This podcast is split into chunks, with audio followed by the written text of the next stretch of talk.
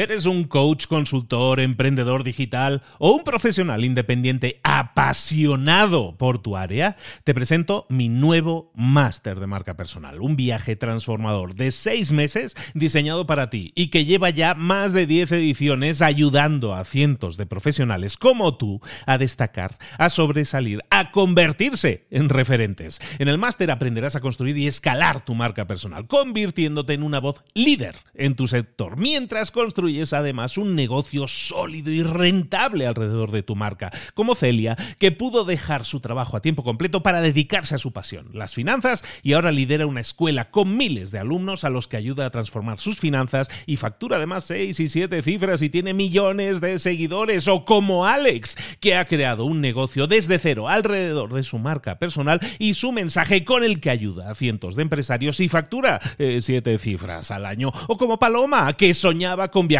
por el mundo y que ahora vive como nómada digital con cientos de miles de seguidores y más de 17.000 alumnos. Gracias al máster, su sueño pasó de ser una idea a una realidad rentable y reconocida. Este es el momento de que tú también dejes tu huella, de influir y de vivir por fin de tu pasión. Visita librosparaemprendedores.net barra marca y descubre muchas más historias de éxito de gente que confió en nuestro método. En junio comenzamos además la nueva generación y añadimos más novedades, más servicios y más soporte que nunca. Únete a la élite de profesionales que ya están cambiando sus vidas. ¿Estás listo? ¿Estás lista para desarrollar tu marca personal y ser nuestra próxima historia de éxito? Pues visita librosparaemprendedores.net barra marca y comencemos. Sientes que a tu día le faltan horas. Sientes que estás continuamente terminando de hacer cosas, tachando cosas de tu lista de tareas, pero aún así no tienes el tiempo suficiente para hacer las cosas realmente importantes. Tienes un problema. El problema es que trabajas con eficiencia pero no con efectividad. Hoy vamos a ver un libro escrito en el año 1996 por el señor Stephen Covey, el autor de los siete hábitos de la gente altamente efectiva, y de hecho nos vamos a centrar en uno de esos hábitos a través de este libro que se llama Primero lo primero, exactamente igual que el hábito número 3 de los siete hábitos. Ese, Primero lo primero, es el título del libro que vamos a ver aquí y ahora en Libros para Emprendedores y más. ¡Comenzamos!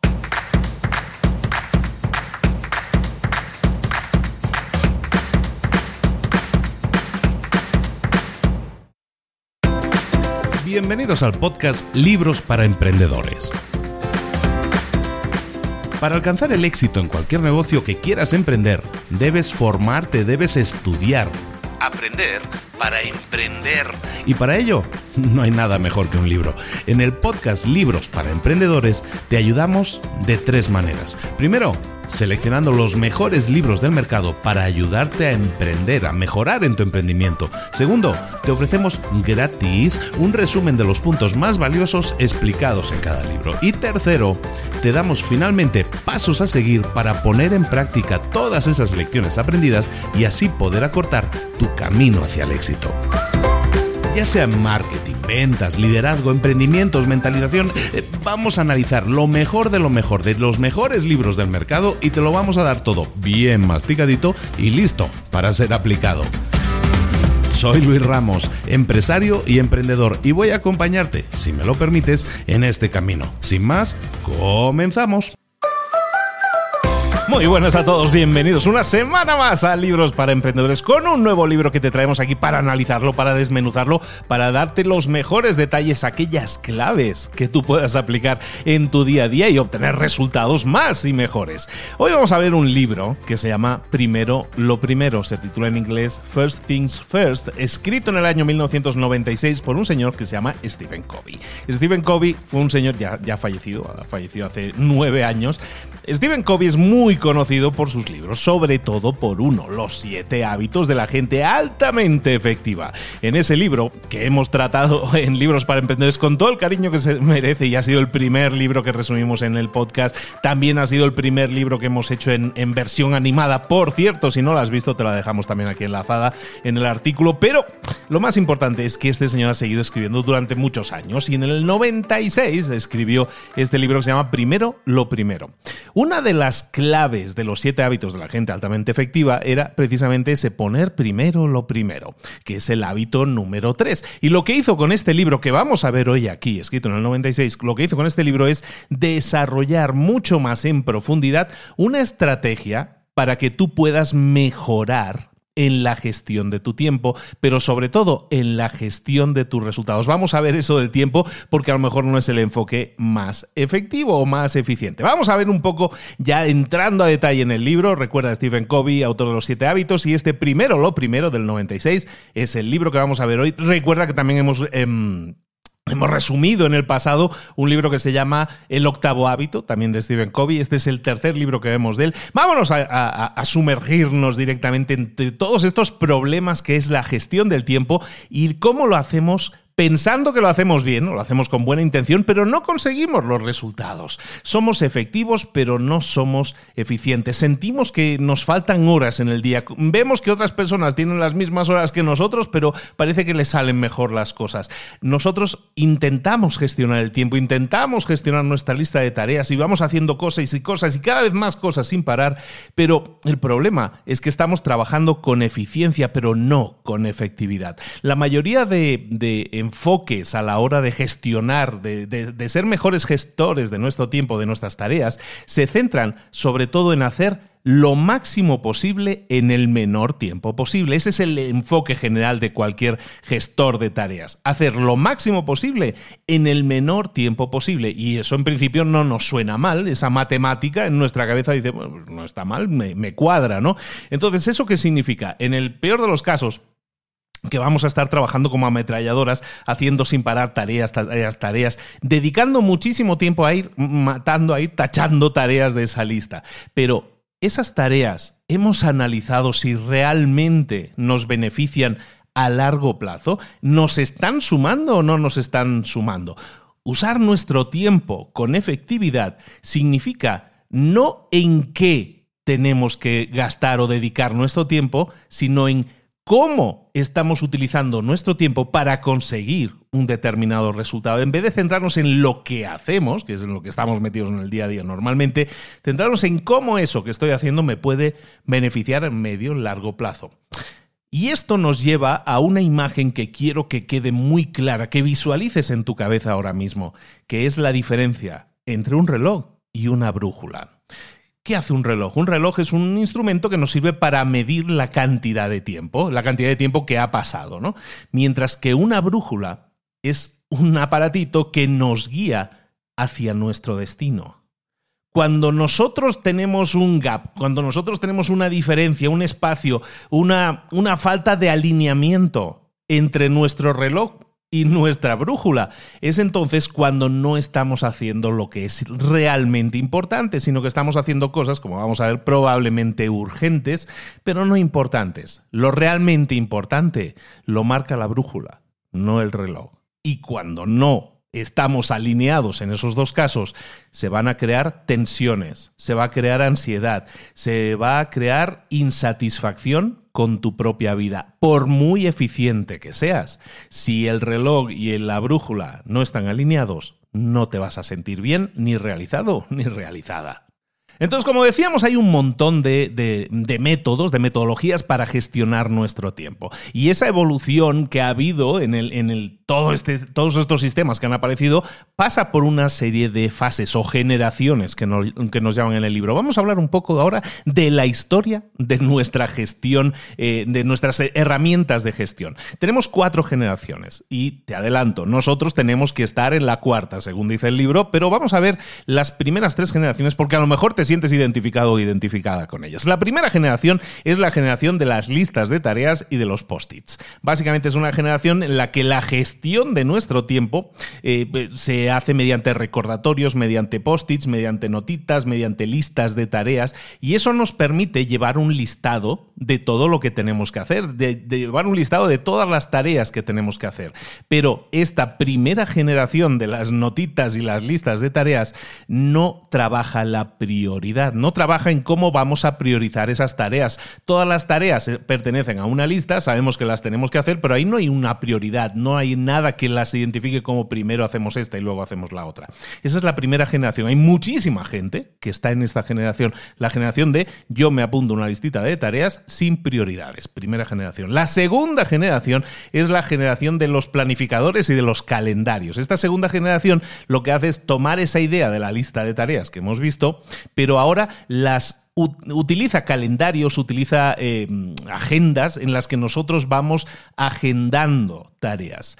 Estas herramientas nos ayudan a priorizar, pero sobre todo nos permiten agendar en huecos de tiempo esas tareas.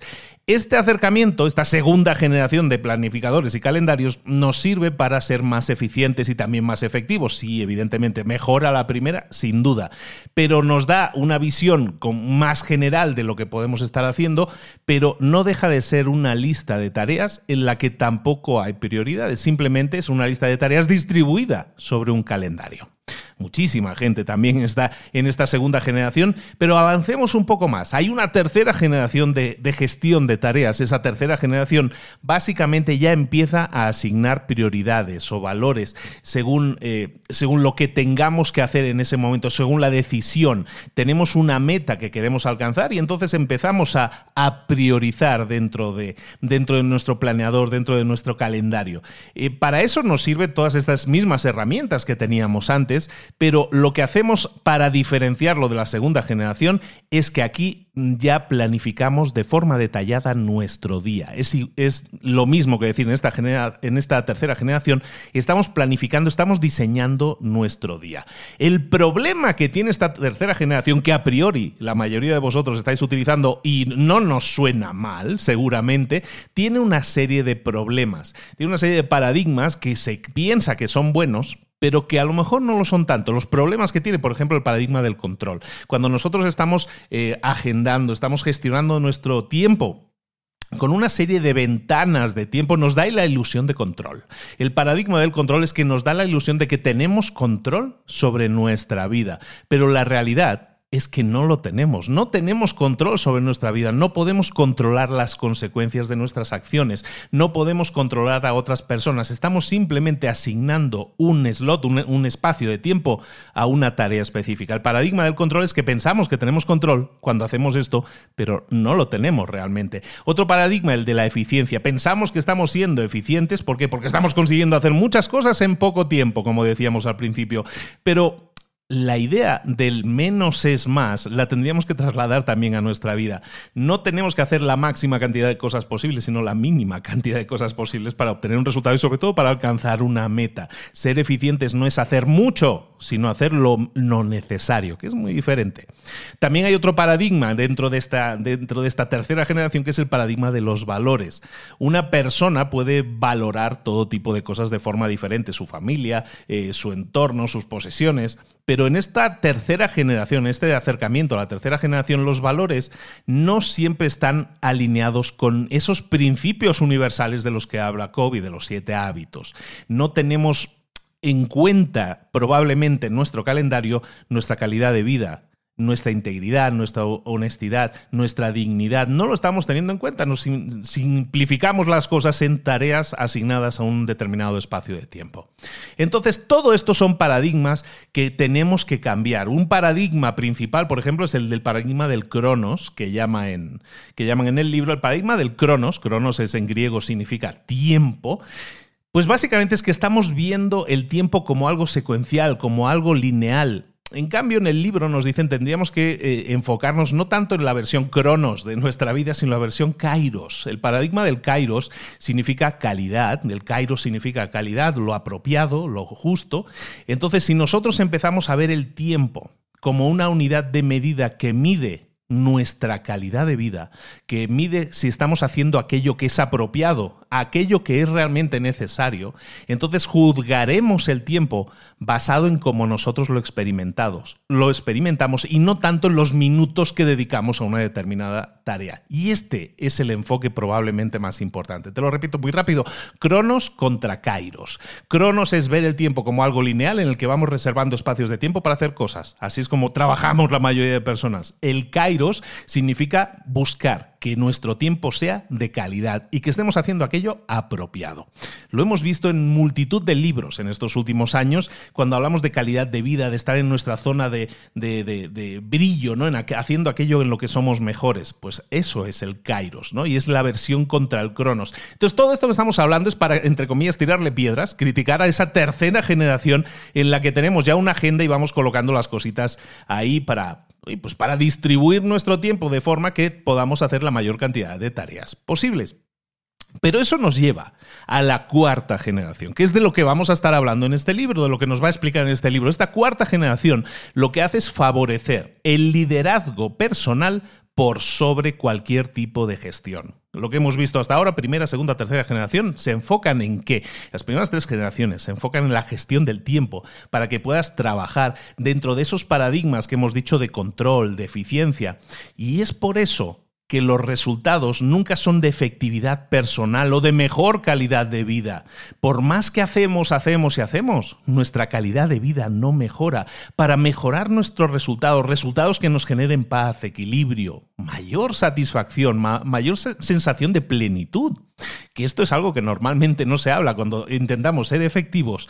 Si nosotros queremos conseguir esa paz interior, ese equilibrio, esa satisfacción, debemos cambiar nuestros paradigmas. Debemos dejar atrás esos paradigmas del control, del cronos que decíamos antes también, eh, porque nuestro comportamiento está alineado con esos paradigmas. Nuestro comportamiento no se trata, o no, las acciones que hacemos no deberían estar orientadas a conseguir un mayor control, a, conseguir que se haga mayor cantidad de cosas lo más rápido posible, sino que deberíamos enfocarnos en redefinir cuál es el mejor uso de nuestro tiempo. ¿Cuáles son nuestras prioridades? ¿Cuál es nuestro primer, nuestra primera cosa? ¿Qué es lo que tenemos que hacer primero? Y poner primero lo primero. Ese tipo de preguntas las vas a utilizar, las respuestas las vas a utilizar como esa brújula que tenemos que empezar a trabajar, a utilizar mucho más, muchísimo más que el reloj, porque la brújula va a determinar, va a definir la dirección y las experiencias que tú quieres experimentar. La cuarta generación, por lo tanto, crea paradigmas, crea creencias, digamos, formas de enfocar la vida que tienen que combinarse alrededor de esos valores, de esas habilidades que están en el primero, segunda y tercera generación, pero que si las utilizamos con el enfoque adecuado, el enfoque brújula, el enfoque, el enfoque kairos, como estábamos diciendo, eso nos lleva a esta cuarta generación que lo que busca no es que hagamos más cosas en menos tiempo, sino que tengamos mayor calidad de vida. Y eso a que no te suena nada mal. Pues vamos a ello. ¿Recuerdas que en los siete hábitos de la gente altamente efectiva hablábamos de la matriz de la urgencia, la importancia? Le llaman la matriz Eisenhower, pues la inventó el señor Eisenhower, presidente de los Estados Unidos, pero tenemos que entender esa matriz y cómo funciona. Para los que la conozcan perfecto, a lo mejor pueden, pueden pasar adelante si quieren, pero vamos a rebobinar eh, un momento para aquellos que no sepan y vamos a recordar qué es esa matriz de la urgencia y la importancia. Básicamente, nosotros tenemos una matriz, una matriz es un cuadrante, ¿no? Imaginemos cuatro cuadrados. En esos cuatro cuadrados hay combinatorias de dos, dos ingredientes. Estamos combinando por un lado la urgencia y por otro la importancia. Hay cosas que son urgentes o no urgentes y hay cosas que son importantes o no importantes. Entonces, en cada uno de esos cuadrados se encuentran cada uno de estos dos ingredientes. El primer cuadrado o el primer cuadrante, mejor dicho, en, en, una matriz son cuadrantes, el primer cuadrado, cuadrante nos dice que se junta lo importante con lo urgente. El cuadrante número uno es el de lo urgente y lo importante. El segundo cuadrante es el cuadrante de lo no urgente pero importante. El tercer cuadrante es lo no importante, pero urgente. Y el cuarto cuadrante es el ni urgente ni importante. En el cuadrante 1, vamos al cuadrante 1, que era lo urgente importante, urgente importante. En este, en este cuadrante nosotros vamos a asignar todo aquello que podamos eh, llamar, denominar emergencias o problemas que requieren de atención inmediata. ¿Por qué? Porque son urgentes y son importantes. Esto puede ser una, emergencia médica. Si yo me he hecho daño, mi hijo se ha hecho daño, eso es urgente e importante. Una fecha límite en tu trabajo.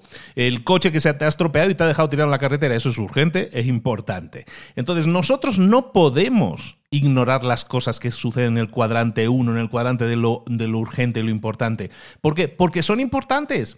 Y, y evidentemente en nuestra vida siempre va a suceder algo que es inesperado, que de repente se convierte en urgente. Pero hay muchas cosas que suceden en nuestra vida que son urgentes e importantes que nosotros podríamos haber prevenido, que, nosotros podríamos haber evitado que se convirtieran en urgentes. Lo teníamos que haber previsto. Si, teníamos, si nos hemos quedado sin gasolina en medio de la carretera, se convierte en urgente importante. Pero eso lo podíamos haber evitado si hubiéramos puesto gasolina en la gasolinera anterior. Entonces, una situación se convierte en urgente cuando nosotros no actuamos a tiempo para prevenirla. Evidentemente, siempre no se puede prevenir todo, siempre va a haber sorpresas en la vida, pero podemos trabajar para que haya las menos posibles. ¿Por qué? Porque cuanto más nos acostumbramos a vivir en este cuadrante de lo urgente y lo importante, en, este, en esta adicción a la adrenalina de la urgencia de siempre estar apagando fuegos, entonces hacemos de la procrastinación, del dejar cosas para después, una forma de vida. Nos acostumbramos a vivir de esa forma, nos acostumbramos a, pues bueno, ya me he acostumbrado a apagar fuegos, a ser un bombero que está constantemente apagando urgencias y me he acostumbrado a vivir en la vida de esa manera. Entonces me meto en ese ciclo en el que siempre estoy apagando fuegos y en el que nunca hago acciones de mantenimiento o tomo las medidas necesarias para prevenir que se prendan los fuegos. Está muy bien saber apagar fuegos, pero lo importante es prevenir, hacer que nunca se prenda un fuego. Y para eso tenemos que irnos al cuadrante número dos. El cuadrante número uno, recordemos, eh, importante y urgente. El segundo cuadrante es el de lo importante, pero lo no urgente. Este cuadrante es en el que deberíamos intentar vivir siempre, es el cuadrante de la calidad de vida. Aquí es donde tú trabajas haciendo cosas importantes, pero no urgentes, como cosas que tienen que ver con la prevención, con el mantenimiento, con la planeación a largo plazo, con la construcción de relaciones, eh, con actividades que tengan que ver con el liderazgo personal, con actividades que tengan que ver con la evaluación de tus paradigmas, como estábamos diciendo antes. En este cuadrante número dos, las actividades las puedes siempre dejar para después. ¿Por qué? Porque no son urgentes. Pero las actividades que tú pones aquí en este cuadrante número 2 son, son actividades que van a beneficiar a tu vida a largo plazo, porque te van a permitir tener mayor control de tu vida cosas que puedes hacer o que te recomendamos hacer en el cuadrante número dos, lo que decíamos, reforzar tus relaciones personales, planificar, organizar y preparar cosas, cuidarte más y mejor a ti mismo para prevenir cosas o incluso en el tema de la salud, capitalizar en nuevas oportunidades. Eh, hacer todo tipo de actividades que te ayuden a crecimiento personal, todo que tenga que ver con tu crecimiento, desarrollo personal, mayor formación, mayor eh, plenitud a nivel personal. Empoderarte a ti y empoderar a otros. Todo eso es cuadrante 2, todo eso es importante, pero no urgente, y todo eso suma porque esto se convierte en el cuadrante de la calidad de vida. Pero hay otros dos cuadrantes más que normalmente se ponen abajo, que es el de, el de lo no importante. En estos dos primeros, recuerda, todo es importante, pero algunas son urgentes y otras no. Luego tenemos esos dos cuadrantes que están abajo normalmente, que es el cuadrante de los, de los dos cuadrantes de lo no importante. Hay cosas no importantes pero urgentes, y hay cosas que son ni importantes ni urgentes. Entonces, ojo a esto, en el cuadrante número 3, que están las cosas no importantes pero urgentes, es el cuadrante del engaño. Eh, la urgencia de todas las actividades que tenemos que hacer en el cuadrante 3 puede hacer que parezcan que estamos haciendo cosas importantes, pero no lo son. Si no se alinean con tus valores, si no contribuyen a que alcances tus metas, no son importantes. Y eso puede incluir, en el cuadrante número 3, puedes incluir temas como hacer un montón de llamadas, ir a muchas reuniones en las que no está claramente definido para qué van a servir, el tener a invitados inesperados a los que vas a atender, dejando de hacer las cosas que, que deberías estar haciendo. A menudo, estas tareas son importantes, pero para otras personas, pero no son importantes para ti. Entonces, la importancia para la otra persona hace que te transmitan a ti urgencia. Lo vamos viendo, eso como una balancita que vamos desequilibrando, equilibrando. Entonces, puede que esto sea importante para otra persona, pero tienes que analizar si lo es para ti. Si no es importante, aunque sea urgente, siempre vas a sentir la presión de que tienes que hacerlo, pero deberías detectarlo y decir, no, es que esto no es importante, esto no lo deberíamos estar haciendo, y entonces lo puedes etiquetar como decir, oye, no es importante, es urgente, no importante, este es el cuadrante del engaño, es algo que voy a intentar eliminar de mi vida. Eso nos lleva al cuadrante número 4. Y este es muy fácil de entender. Cosas que no son ni urgentes ni importantes. Son actividades que, que no aportan nada a tu vida puede ser actividades de recreo incluso, pero que el verdadero recreo, el verdadero, eh, la verdadera recuperación de tu energía, la recarga de energía, probablemente está en las cosas que haces en el cuadrante número 2 y no en el cuadrante número 4 cuadrante número 4 pues, puede ser eh, explicar chismes de tus compañeros o de tu familia, eh, ver televisión sin hacer nada más, sin, que te aporte ni te sume, estar mirando pasivamente las redes sociales. Todo eso son cuadrantes 4. Son cosas que ni son urgentes ni son importantes. Aunque muchas veces nos decimos a, a, nosotros mismos, no, no, no, no estoy perdiendo el tiempo, estoy investigando, estoy viendo cosas, realmente no estamos haciendo nada. Entonces, si aplicáramos esos cuatro cuadrantes a nuestra vida, si lo viéramos desde la óptica, el prisma de nuestra vida, si nosotros priorizamos actividades que están en el cuadrante 1, que era el de urgente e importante, si nosotros nos enfrentamos constantemente a esas eh, tareas urgentes e importantes, ¿qué pasa? Que llegamos a, eh, eh, se dice coloquialmente, a quemarnos. Nos quemaremos. Muchísima gente que empieza a trabajar con muchísima energía durante esas primeras décadas de su vida, llegan a los 40, 50 años y están quemados. Yo, es que ya no puedo más tú.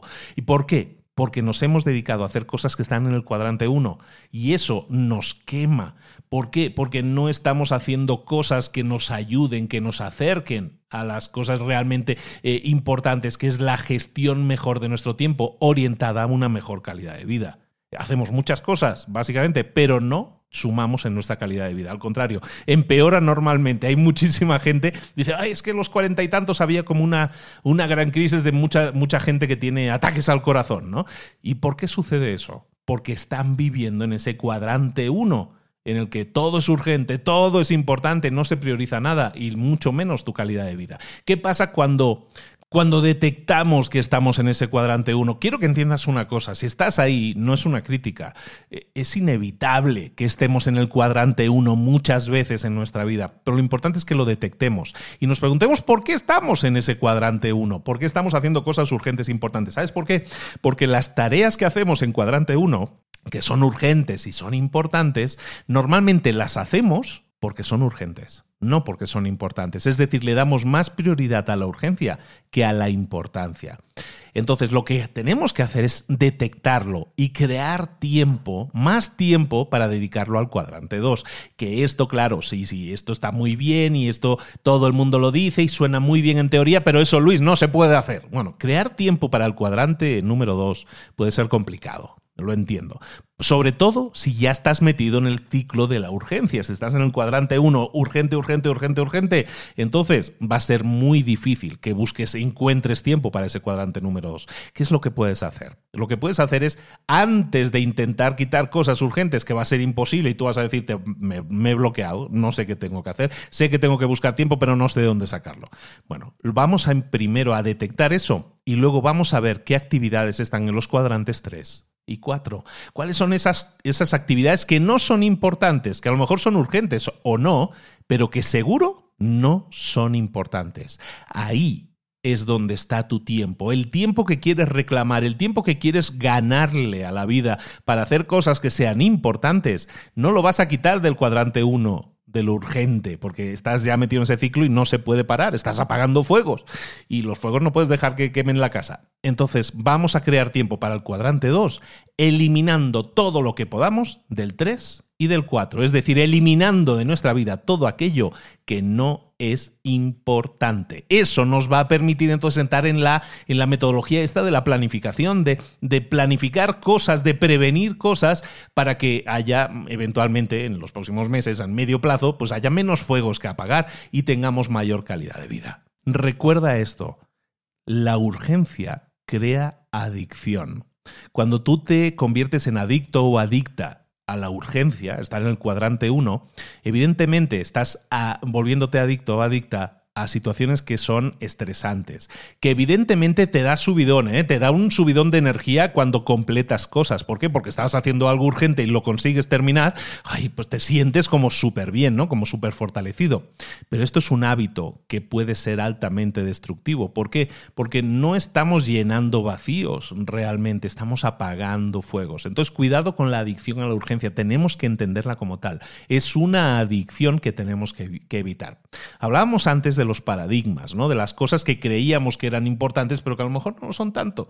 Tenemos que entrar y esto es sumamente importante, en el paradigma de la importancia. ¿Qué significa esto, el paradigma de la importancia, Luis? Bueno, pues esto, el paradigma de la importancia, significa que nosotros tenemos que reconocer cómo estamos dedicando, a qué estamos dedicando el tiempo en cada uno de esos cuatro cuadrantes. Porque de esa manera nosotros podemos, eh, podemos cambiar el paradigma del control del tiempo y todo aquello que estamos diciendo y girarlo, rotar nuestra brújula hacia las tareas realmente importantes. Recuerda, detectemos cosas que están en el cuadrante 3, en el cuadrante 4 y las vamos a intentar eliminar lo antes posible y eso nos va a generar ese tiempo y luego recuerda, el paradigma de la importancia no es la obsesión por la importancia y el control, que ninguna obsesión es buena. Imagínate, por ejemplo, que tú estás eh, en ese paradigma de la importancia, estás haciendo cosas ya en el, en el cuadrante número 2 y te llama un amigo o una amiga que lo está pasando mal en su relación de pareja tú estás súper enfocado en lo urgente, quitarlo de medio y solo lo importante, estás en modo óptimo y llega alguien con una llamada inoportuna, entre comillas, diciéndote tengo un problema, eh, mi pareja estamos atravesando un problema así de gordo. ¿Qué haces en ese caso? Cuando el paradigma que te rige es el de la urgencia, seguramente vas a decir no tengo tiempo, vamos a ver si el fin de semana nos vemos y quedamos. Cuando el paradigma, en cambio, es el de la importancia, ¿qué es lo que vas a hacer? Vas a llamar a tu amigo, a esa persona, y vas a decir, vamos a vernos, vamos a vernos hoy mismo. Sé que lo estás pasando mal y quiero estar ahí para ti. Ese es el paradigma de la importancia. Tú por dentro ya sabes que esto que estás haciendo ahora, esta decisión que has tomado, va a significar que mañana vas a tener urgencias, porque estás dejando de hacer cosas ahora para atender a tu amigo pero que mañana tengas urgencias y tú escojas tenerlas porque estás priorizando la importancia, y en este caso relaciones personales, eso aumenta tu calidad de vida, te da confianza. Sabes que estás tomando esa decisión, sabes que te viene mañana un día más complicado, pero sabes que has estado ahí para la persona que es realmente importante para ti. Evidentemente al día siguiente lo vas a tener un poco más complicado, lo vas a tener más saturado, pero tú habrás escogido eso y eso te da seguridad, te da confianza, te va a hacer sentir mucho más en paz y mucho más completo, en este caso, o completa, evidentemente. Te vas a sentir como que estás utilizando el tiempo de la forma en que tiene que ser utilizado, poniendo primero lo primero. Muy bien, entonces todo esto del paradigma de la importancia suena muy bien. ¿Cómo podemos hacer este cambio de forma efectiva? Bueno, vamos a ver cuáles son los activos que nosotros tenemos y que tenemos que trabajar cuando queremos pasar de urgentes a importantes, ¿no? De, ocuparnos de las cosas urgentes para, para pasar a las cosas importantes. Lo primero que tenemos que entender es que hay unas necesidades humanas. Estamos hablando mucho en este resumen de eso, ¿no? Pero vamos a hablar más a detalle. ¿Cuáles son las necesidades humanas, las cuatro necesidades humanas que tienes que estar eh, llenando. Son bolsitas en las que tienes que llenar lo máximo posible. ¿Cuáles son esas necesidades humanas dentro del paradigma de la importancia? Básicamente son vivir, amar, aprender y dejar un legado. Vivir, la necesidad de vivir, necesidad humana de vivir, significa, oye, todo lo que tenga que ver con lo físico, con la supervivencia, comida, abrigo, ropa, buena salud, dinero. Todo eso lo meteremos dentro del paradigma de la necesidad de vida, ¿no? De vivir. La necesidad de amar es una necesidad humana básica que tiene que ver no solo con el amor pasional, sino con el amor, eh, el cariño a lo social, a tus relaciones de amistad con otras personas, a las que puedes amar, a las que puedes querer. El sentimiento de pertenencia a una comunidad, todo eso es la necesidad de amor de amar. Entonces hemos hablado de necesidad de vivir, necesidad de amar. La tercera necesidad es la necesidad de aprender es una necesidad que todos tenemos como humanos y es de estar continuamente nutriéndonos, desarrollando nuestra mente. Y el cuarto, la cuarta necesidad que tenemos que, que llenar es la necesidad de dejar un legado. Y ojo, porque esta necesidad del legado es una necesidad completamente espiritual, es un deseo de vivir la vida con un propósito, con un significado, que te haga sentir que estás contribuyendo a la sociedad. Esta necesidad muchas veces la opacamos porque le damos prioridades a las otras, pero realmente, y eso alguna vez lo he comentado, no, alguna vez, lo he comentado muchas veces en estos últimos años, a mí me ha cambiado la vida el darle prioridad a esta necesidad de dejar un legado. Alguna vez os lo he comentado que para mí ahora es importantísimo. Lo más importante, lo que me mueve a hacer todo lo que hago, es la necesidad de dejar un legado. Para mí, para los míos, un ejemplo para mis hijos, pero también el, sentir que mi vida tiene un propósito. He encontrado ese propósito y me siento pleno. Y todo lo que hago va orientado a ese propósito. Entonces os lo digo en serio, yo he sido de las personas eh, obcecadas con el manejo del tiempo, con la gestión y generación de dinero y todo eso, y la necesidad de aprendizaje también, pero la necesidad del legado la he desarrollado con más potencia en estos últimos años. Y os digo que cambia totalmente tu perspectiva de vida y sobre todo tu sensación de plenitud. ¿Vale? Bueno, entonces estábamos hablando de estas cuatro necesidades humanas. Entonces nosotros tenemos que intentar cumplir, llenar nuestras necesidades humanas lo mayor, lo mayor posible. Y para eso tenemos que entender que esas necesidades son buenas para nosotros y cómo definimos entonces que todo gire alrededor de esas necesidades, de cumplir y de rellenar esas bolsas de necesidades que tenemos. Lo hacemos mediante palabras que a muchos les suenan raras o en desuso, como son los principios. ¿Qué son los principios? Tenemos que entender, en el, en el libro lo llaman los principios del verdadero norte, tu verdadero norte cuando nosotros queremos desarrollar ese paradigma de la importancia, de movernos de lo urgente a lo importante, tenemos que entender cuáles son nuestros principios, nuestro verdadero norte. Estos eh, principios fundamentales que gobiernan nuestro mundo son los que nos van a llevar a tener una vida de acuerdo a ellos. Y nuestra experiencia vital va a ser mucho mejor cuando está alineada con nuestros principios. Cuando yo hago algo que va a favor de mis principios, me siento bien. Cuando hago algo que está en contra de mis principios, me siento mal. Verdaderos eh, principios, principios del verdadero norte, eh, pueden ser, por ejemplo, la integridad, la moderación, la autodisciplina, la lealtad, la responsabilidad, la honestidad, la paciencia. ¿Te estás moviendo tú en tu vida de acuerdo a esos principios? ¿Todo lo que haces está de acuerdo a ellos o mm, de vez en cuando sí, de vez en cuando no? Los principios no son prácticas que podemos escoger cuándo hacemos y cuándo no hacemos.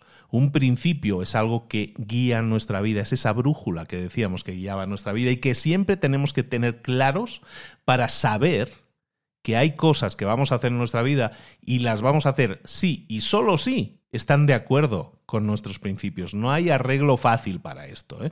no hay arreglo fácil, pero tenemos que ir trabajando. Entonces nuestros principios van a gobernar nuestro comportamiento.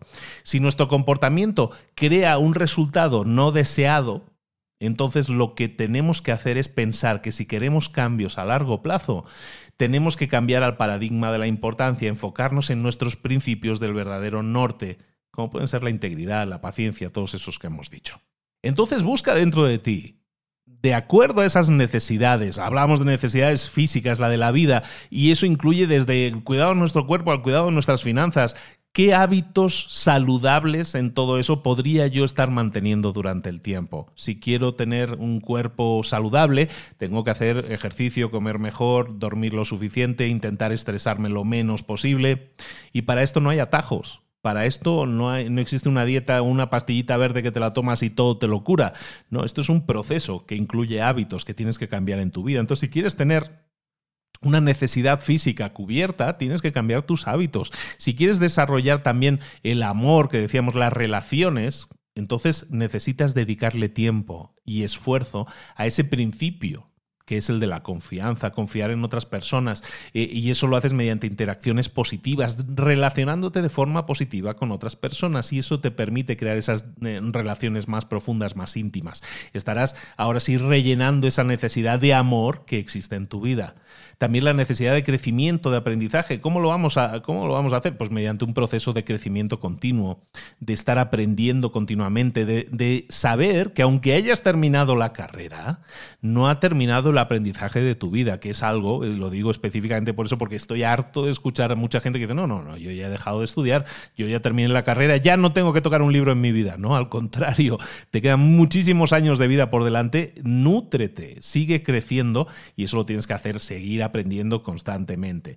Y el tema espiritual, el tema espiritual eh, que decíamos, el del legado, pues esto lo vas a conseguir cuando en tu propósito de vida incluyas el ayudar a otros cuando, eh, eh, cuando requieras en tu vida de, de, añadir principios como la reciprocidad, el principio del servicio, entonces vas a empezar a ayudar a otros de forma desinteresada.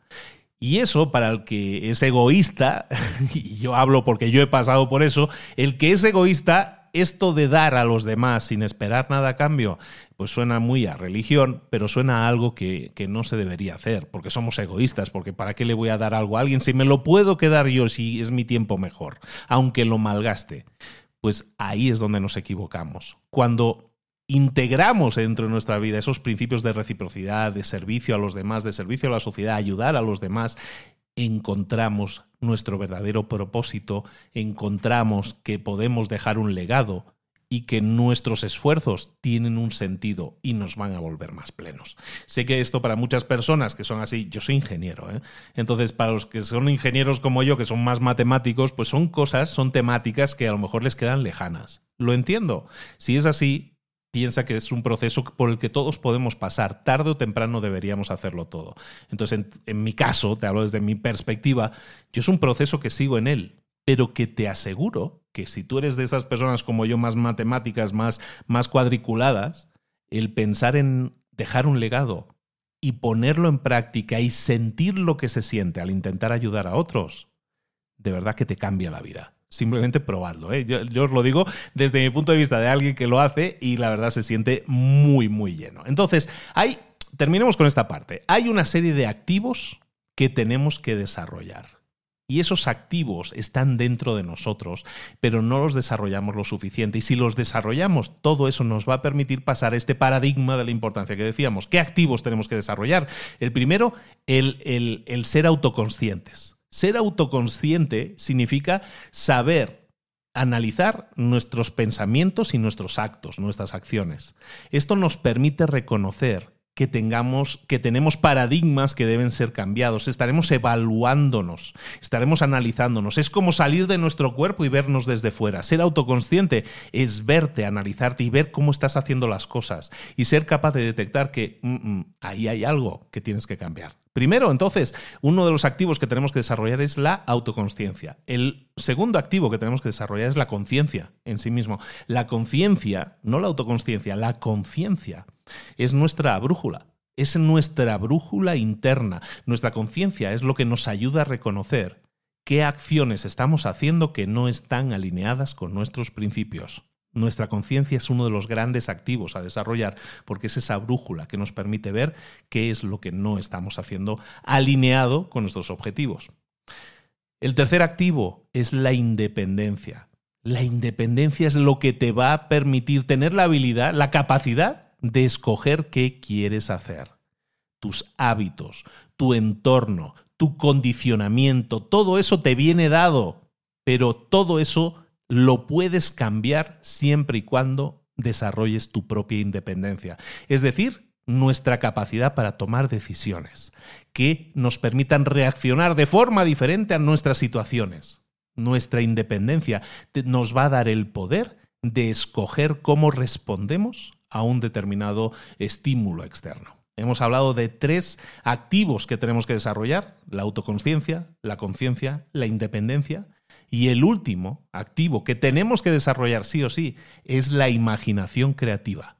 Nuestra creatividad, nuestra capacidad de imaginar nuevas posibilidades, nuestro poder a la hora de definir, de visualizar el futuro que queremos tener, porque de esa manera con esa independencia, más esa creatividad y esa imaginación, nosotros podemos crear nuevas soluciones a los problemas. Entonces recuerda siempre esto, tenemos que desarrollar la autoconsciencia, la conciencia, la independencia y la imaginación, la creatividad, para así desarrollar todos esos principios de la forma adecuada. Y esos principios nos van a permitir llegar a la plenitud de nuestras necesidades humanas para desarrollar esos activos, cosas que puedes hacer, prácticas en tu día a día. Por ejemplo, el, llevar un diario. El hacer un diario, el, estar cada día confeccionando un diario, mucha gente lo hace por la noche, lo hacemos por la noche, eso desarrolla tu autoconsciencia, te empodera y te permite desarrollar más y mejor los otros tres activos, ¿vale? Entonces, escribe cosas que tengan que ver con tus pensamientos, tus sensaciones, tus acciones, las consecuencias de tus acciones. Empieza a reconocer patrones en las causas que están llevando a los efectos, a las consecuencias. ¿Por qué se produce todo eso en mi vida? ¿Por qué pasas? ¿Por qué la típica frase de ¿por qué siempre me pasa a mí lo mismo? Cuando nosotros empezamos a llevar ese diario, empezamos a reconocer patrones. Vale, me pasa lo mismo porque es que yo lo provoco, siempre hago lo mismo. Cuando nosotros empezamos a reflexionar de esa manera, podemos detectar patrones de comportamientos que no son buenos para nosotros y que podemos entonces cambiarlos. También tenemos que empezar a escucharnos un poco más. Nuestra voz interior. Hoy en día la intentamos apagar por todos los medios. Sois unas maravillas de bomberos apagando vuestra voz interior. Vuestra voz interior es esa reflexión interna, vuestros pensamientos internos. Eh, detenerse, escucharse a uno mismo, reflexionar, pensar. Ahora mismo estamos sustituyendo esa voz interior por voces exteriores. Estamos continuamente llenando esos espacios vacíos de tiempo que podamos tener. Los estamos llenando de podcast, de series de televisión, de redes sociales, de clubhouses, de mil cosas que realmente lo único que hacen es tapar nuestra voz interior. Está bien que tengamos todos esos estímulos internos, eh, externos, porque a lo mejor nos permiten aprender cosas nuevas. Perfecto.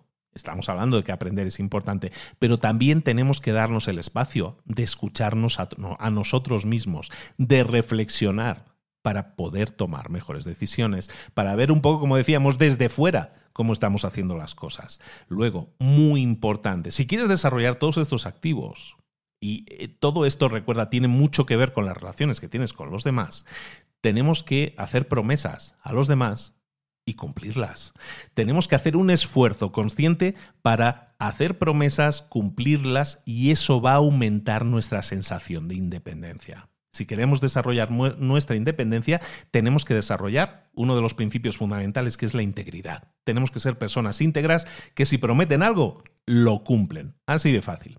¿Vale? Y luego para el desarrollo de la imaginación creativa vamos a hacer la práctica de la visualización. La visualización es un método que utilizan, por ejemplo, cuando veis los Juegos Olímpicos se ve mucho. La visualización es lo que hacen los atletas de alto rendimiento justo antes de empezar la carrera los ves concentrados porque están visualizando la carrera. Están diciendo, voy a comenzar con este pie, voy a en la curva voy a hacer así, voy a dar el testigo de tal forma, voy a hacer lo que sea que tenga que hacer, lo voy a hacer de tal manera. Y lo visualizan. Si ves a los que hacen salto de altura, están ahí como moviéndose el cuerpo antes de salir. ¿Por qué? Porque están visualizándose haciendo aquello que quieren hacer. Si tú quieres desarrollar esa imaginación creativa que te va a permitir, te va a sumar muchísimo, tienes que empezar a visualizarte haciendo las cosas que no has hecho todavía. Visualízate igual que esos atletas lo hacen y eso te va a ayudar. La, imaginación es un músculo que tienes igualmente que desarrollar y la visualización creativa te va a ayudar muchísimo a desarrollarlo al máximo y tener un músculo perfectamente en forma. Todo eso son áreas de crecimiento. Lo que hemos estado hablando ahora, en este último trozo, en este último tramo, son oportunidades de crecimiento para ti. Y como ves, todas ellas se enfocan en nada que tenga que ver con tareas, con importancia, con urgencia ni nada de eso. Todo se centra en ti. Porque tú eres el o la que define su propia brújula. Y todo esto se, va, se define mediante estos principios, mediante estos activos que tenemos que desarrollar.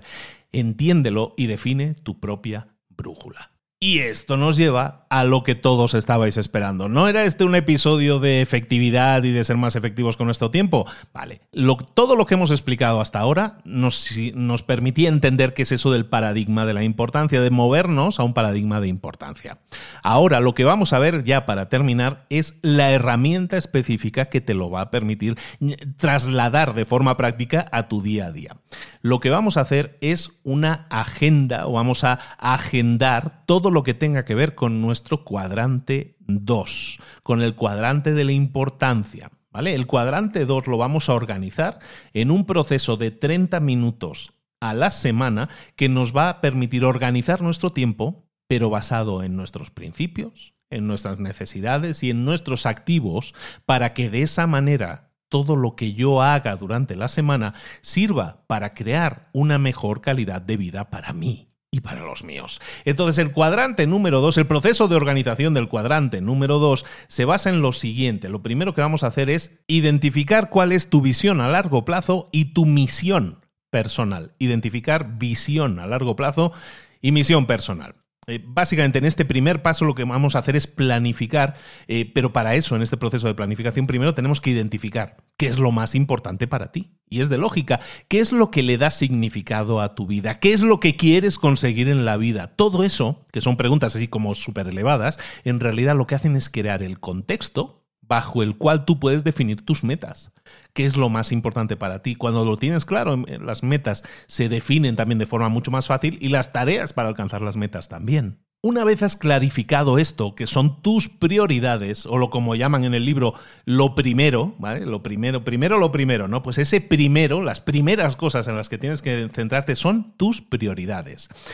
Lo que vamos a hacer es desarrollar, escribir una misión personal. Y esa misión personal es un documento por escrito en el que vamos a poner los principios que guían nuestra vida y sobre todo también las metas a largo plazo que queremos trabajar. Nuestra misión personal refuerza nuestras prioridades. Nuestra misión personal nos recuerda qué es aquello que tenemos que hacer, hacia dónde estamos yendo y aunque las circunstancias actuales cambien y aunque las cosas del día a día no sean las mismas que la semana pasada, sabemos a dónde nos dirigimos. Es nuestra brújula.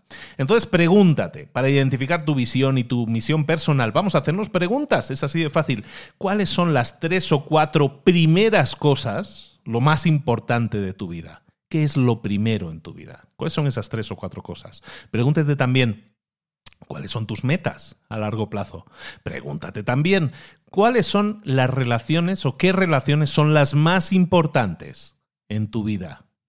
Pregúntate también, ¿qué tipo de contribuciones quieres hacer a la comunidad, a la sociedad, al mundo incluso? Pregúntate también, ¿qué tipo de sentimientos o sensaciones quieres tener? Felicidad, confianza, paz. Pregúntate también, ¿qué harías los próximos siete días si supieras que solo te quedan seis meses de vida? ¿Cambiarían tus prioridades? ¿Harías cosas diferentes la próxima semana? Piénsalo, pregúntatelo. ¿Qué es lo que harías los próximos siete días sabiendo que solo te quedan seis meses de vida? Eso es el paso uno de nuestra metodología. El paso uno va a ser identificar nuestra visión a largo plazo, nuestra misión personal y, como veis, tiene que ver con lo más importante, lo que nos mueve, nuestras sensaciones internas. El segundo paso va a ser identificar tus roles. Y es que todos en nuestra vida tenemos diferentes roles, el rol de esposo, de esposa, de hijo, hija, de hermano, hermana, padre, madre, abuelo profesional de una determinada cosa. Eh, somos individuos, sí, pero tenemos toda una serie de roles, o como decían en aquel libro, sombreros, ¿no? Tenemos diferentes sombreros. Cuando nosotros pensamos en nuestra misión personal, por lo tanto, que es lo que estábamos diciendo antes, también tenemos que tener en cuenta cuáles son nuestros roles. Entonces, haz una lista de cuáles son tus roles en la vida. ¿Por qué? Porque si quieres tener una vida equilibrada, una vida equilibrada requiere de que reconozcas cuáles son tus roles y que todos son codependientes, que son dependientes los unos de los otros, que no están aislados, todos ellos sumados son tu identidad, son tu vida. Entonces tienes que tenerlos claros y tenerlos identificados. Por lo tanto, segundo paso, haz una lista de los roles que tú tienes en tu vida. Esa lista eh, de miembro de una familia, empleado, eh, yo sé, director, gerente, lo que sea, ¿no? Eh, haz esa lista, pero ten en cuenta una cosa. Tendemos a hacer la lista con un montón de cosas, pero son cosas que realmente no son tan importantes en nuestra vida, pero que las ponemos en esta lista de roles. dicen en el libro que si quieres ser efectivo en tu vida, deberías tener claros que tus roles no pueden ser más de siete. Tienes que hacer una lista y en eso dicen los estudios que si quieres ser más efectivo, tienes que gestionar no más de siete categorías. Entonces intenta identificar tus roles principales y esos siete roles, esas siete categorías principales. Si son menos, mejor, ¿vale? Porque te va a permitir ser más efectivo. También en el libro te sugieren que uno de tus roles sea el rol de afilar la sierra, de sacarle, de sacarle punta a la sierra. Si habéis escuchado lo de los siete hábitos, eh, sabéis que el último hábito es afila tu sierra, ¿no? Básicamente, ¿por qué? Porque nuestra sierra que son nuestras capacidades, nuestras habilidades, eh, normalmente se van desgastando con el tiempo, igual que los dientes de una sierra. Entonces, sacarle, sacarle ahora sí filo a la sierra nos va a permitir que esa sierra vuelva a ser efectiva, vuelva a cortar de la forma que debería cortar y eso va a hacer que dediquemos menos tiempo a hacer las cosas. Afilar la sierra debería ser un rol importante en tu vida y afilar la sierra, como veíamos en los siete hábitos, pues tiene que ver tanto con lo físico como con lo espiritual, con lo mental y también con el aprendizaje, el crecimiento que también hemos mencionado varias veces. Entonces, el segundo punto de esta metodología va a ser identificar tus roles. Eso nos lleva al tercer punto. El tercer punto es establecer metas de cuadrante 2 para cada uno de esos roles. Ahora que ya has identificado tus roles, tenemos que pensar en metas cuadrante 2, es decir, metas que son importantes, no urgentes.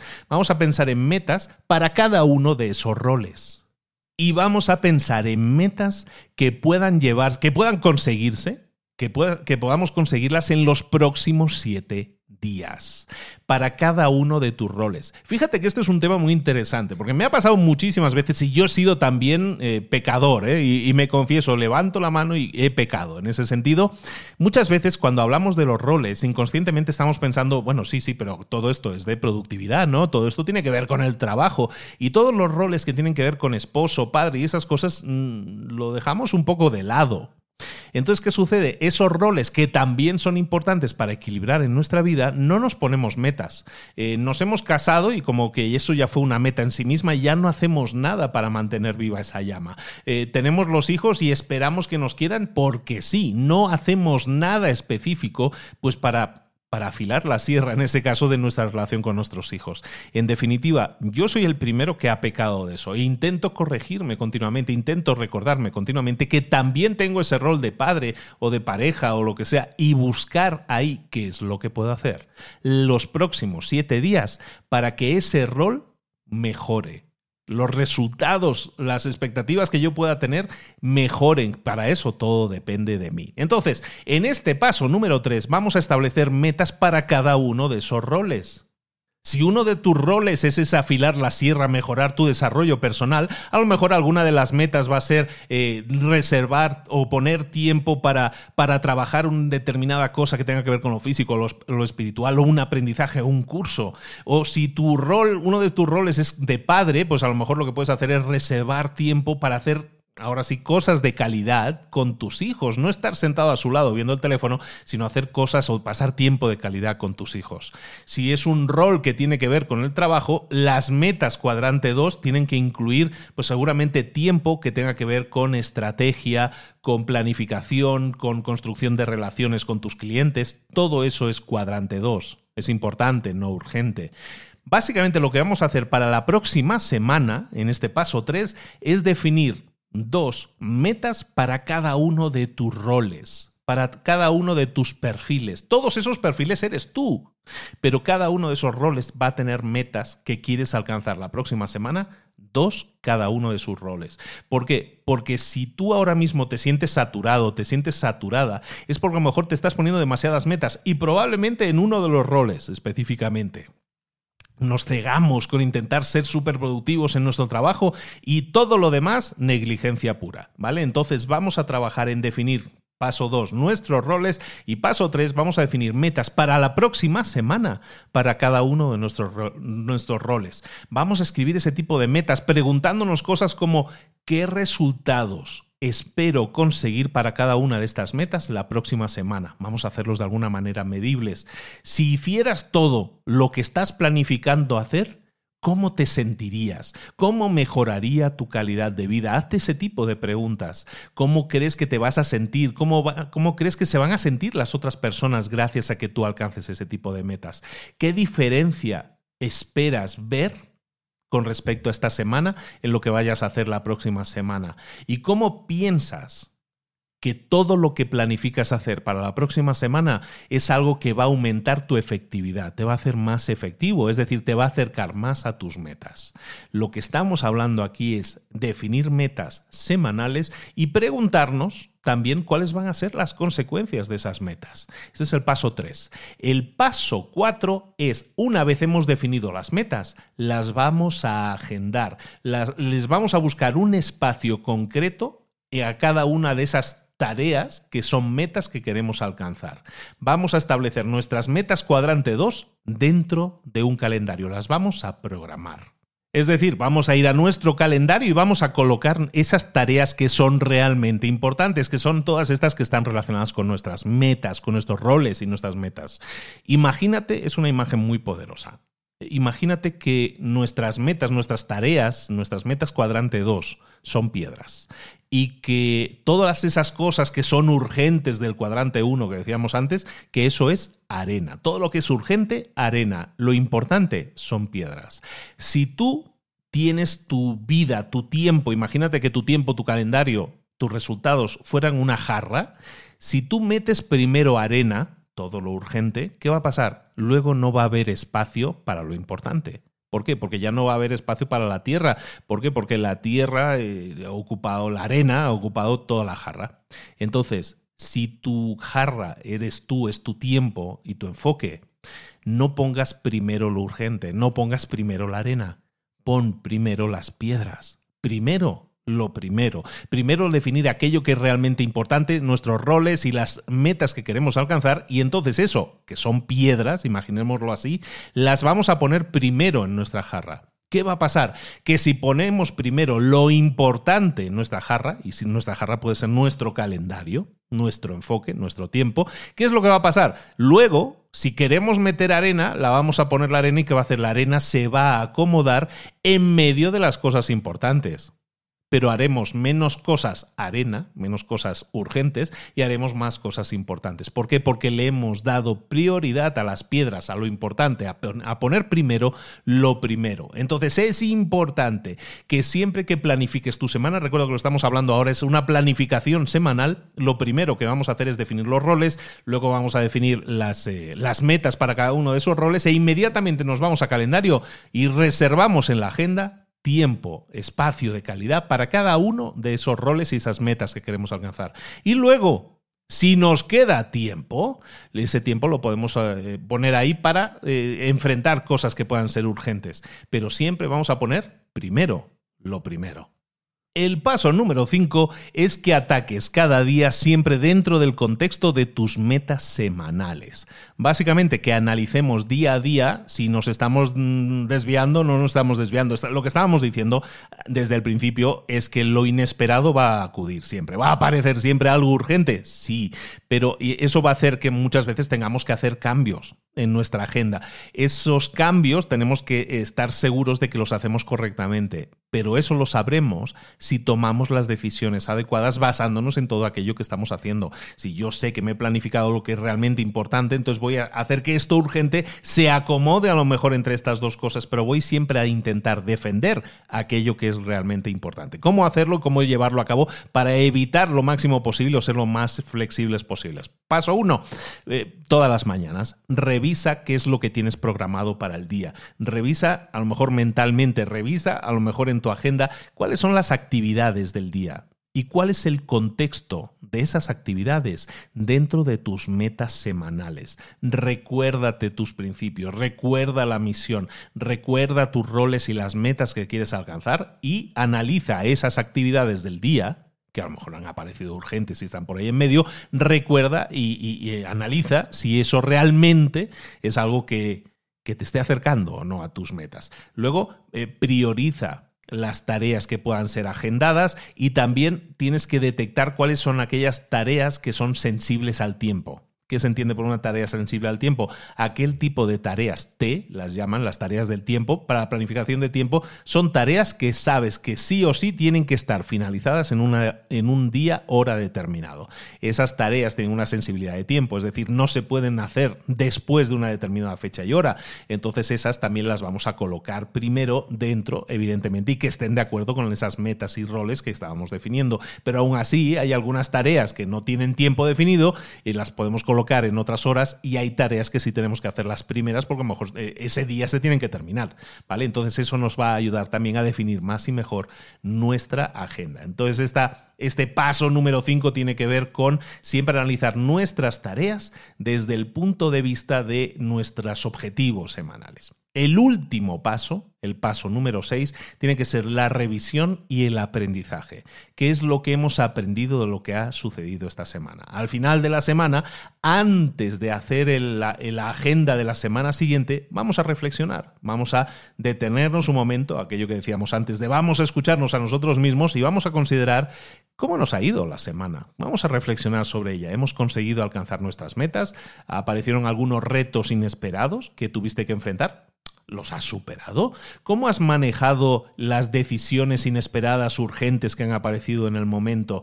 ¿Has sido capaz de mantener primero lo primero, como habíamos dicho la semana anterior.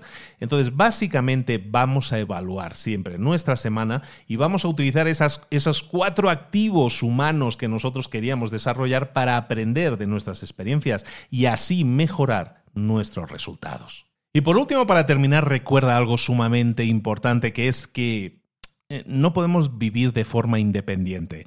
Eh, si has escuchado nuestros resúmenes o has visto resúmenes de los siete hábitos o te has leído el libro de los siete hábitos, sabes que uno de los puntos principales es que busquemos la interdependencia. ¿no? La interdependencia es trabajar en equipo, básicamente. No podemos trabajar en independencia, trabajar nosotros solos. A lo mejor eh, podemos trabajar muy rápidamente, pero no vamos a llegar muy lejos si no trabajamos en equipo. Entonces tenemos que buscar siempre crear sinergias que nos permitan trabajar con otras personas. ¿Y cómo lo vamos a hacer? Recuerda, todo esto está en, el, en los siete hábitos y no hacemos más que recordarlo y, y recalcarlo aquí mismo.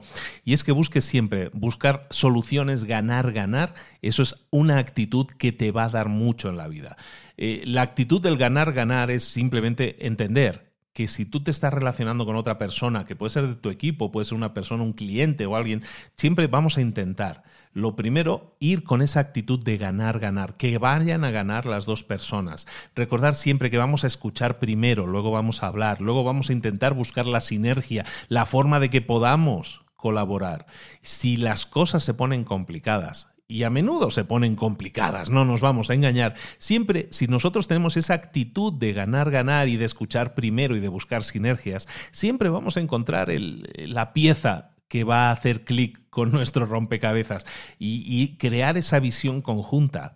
Eso nos va a ayudar mucho. Entonces, siempre trabaja bajo ese acuerdo de buscar el ganar-ganar y eso lo vamos a hacer mediante cinco elementos. Buscar definir cuáles son los resultados deseados, cuáles son los resultados que queremos conseguir ambas partes.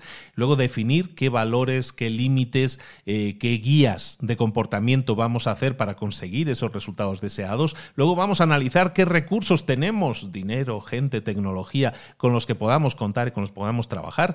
Luego vamos a tener siempre en cuenta la rendición de cuentas. La rendición de cuentas es simplemente darle seguimiento a la meta que quieres alcanzar. ¿Qué criterios vas a utilizar para medir si has alcanzado algo, si has tenido éxito?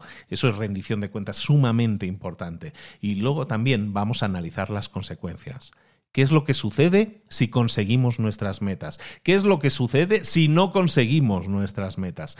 Todo eso nos va a permitir desarrollar acuerdos, ganar ganar. Y todo eso se basa en activos que tú tienes y que puedes desarrollar. Y, si te acostumbras a utilizar esas herramientas de la forma adecuada, lo vas a conseguir. Recuerda resultados deseados, definir unas guías de comportamiento, analizar tus recursos, rendición de cuentas y analizar las consecuencias, tanto en lo positivo como en lo negativo. Básicamente, lo que buscamos nosotros con nuestra actitud ante la vida es demostrar que podemos empoderarnos a nosotros mismos. Y cuando nos empoderemos a nosotros mismos, también vamos a ser capaces de empoderar a otros, de liderar también a otros con el ejemplo. Tenemos que definir cuáles son nuestros valores, cuáles son nuestras metas y si queremos sentirnos realizados en la vida, está muy bien que tengamos las agendas más modernas y con los más colores y etiquetas y stickers y todo lo que tú quieras, es todo eso está muy bien. Pero vamos a ver que estén alineados con nuestros valores, porque todo esto de la productividad no se trata, recuérdalo siempre, de hacer más cosas en menos tiempo, aunque eso es lo que se pregona siempre, sino de hacer las cosas que realmente vayan a mejorar la calidad de vida, la tuya y la de los otros. Muchísimas gracias por tu atención. Este ha sido primero, lo primero, el libro de Stephen Covey, que es un libro bastante extenso y que habla muy a detalle de todos estos pasos, pero como siempre, intento alumbrarte y darte guías claras y rápidas de los pasos a seguir para llevar a cabo un cambio, para implementar cambios, transformaciones en tu vida. Espero que te haya gustado mucho. Libro Stephen Covey del año 96. Primero lo primero, First Things First. Así se llama. Recuerda que no es el único libro de Covey que tenemos. Tenemos los siete hábitos. Tenemos la versión animada de los siete hábitos, que es un éxito que está llegando ya a las 100.000 visualizaciones en menos de un mes. Un animal. Esa, esa versión animada que hicimos con, con nuestro compañero Alex y que quiero que visites lo antes posible si no lo has visto. Ahí te la dejo el enlace también en las notas del episodio. Espero que te haya gustado mucho este episodio. Recuerda que todo esto es un proceso, que esto no es un botón verde que lo aprietas y al día siguiente todo tu mundo ha cambiado. Tenemos que implementar hábitos, pero todas nuestras tareas, nuestra forma de trabajar, nuestro enfoque, si está alineado con esos valores de vida, que es como debe ser, ¿eh? pero ojo, mm, que deba ser así no quiere decir que lo estemos haciendo. Si lo haces, los cambios van a llegar muy pronto.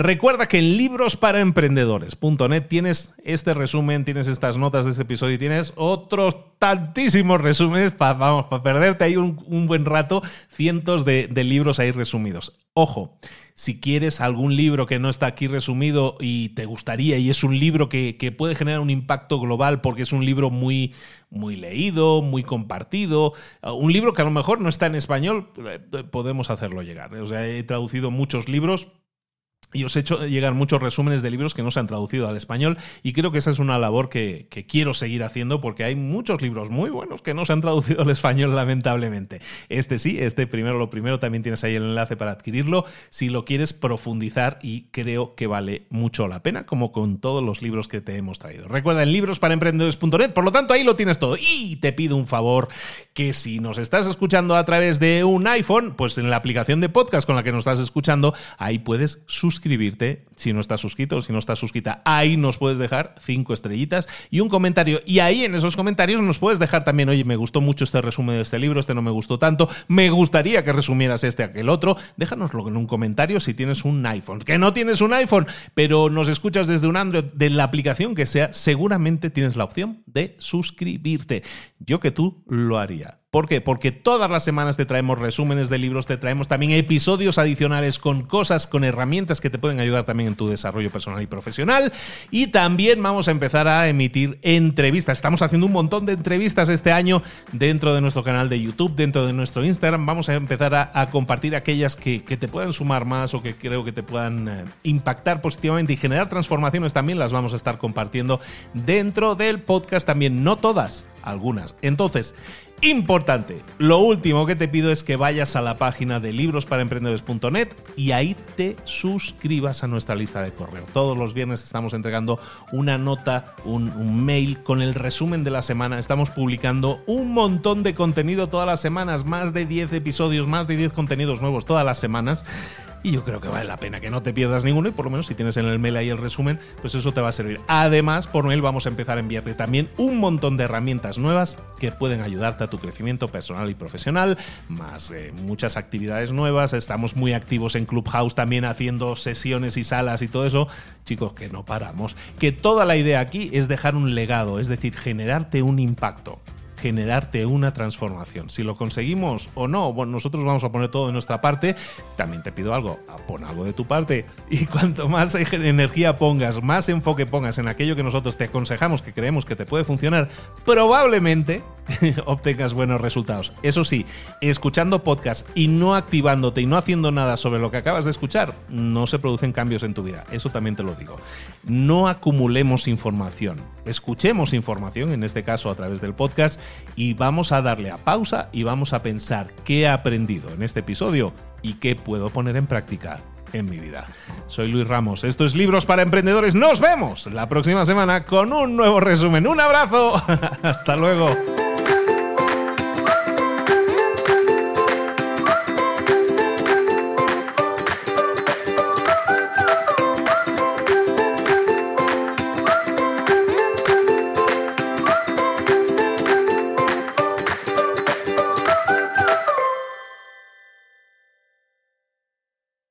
¿Eres un coach, consultor, emprendedor digital o un profesional independiente apasionado por tu área? Te presento mi nuevo máster de marca personal, un viaje transformador de seis meses diseñado para ti y que lleva ya más de 10 ediciones ayudando a cientos de profesionales como tú a destacar, a sobresalir, a convertirse en referentes. En el máster aprenderás a construir y escalar tu marca personal, convirtiéndote en una voz líder en tu sector, mientras construyes es además un negocio sólido y rentable alrededor de tu marca, como Celia, que pudo dejar su trabajo a tiempo completo para dedicarse a su pasión, las finanzas, y ahora lidera una escuela con miles de alumnos a los que ayuda a transformar sus finanzas y factura además seis y siete cifras y tiene millones de seguidores, o como Alex, que ha creado un negocio desde cero alrededor de su marca personal y su mensaje con el que ayuda a cientos de empresarios y factura eh, siete cifras al año, o como Paloma, que soñaba con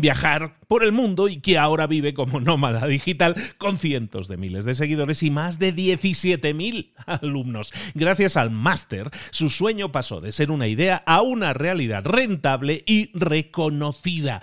Este es el momento de que tú también dejes tu huella, de influir y de vivir por fin de tu pasión. Visita librosparaemprendedores.net barra marca y descubre muchas más historias de éxito de gente que confió en nuestro método. En junio comenzamos además la nueva generación y añadimos más novedades, más servicios y más soporte que nunca.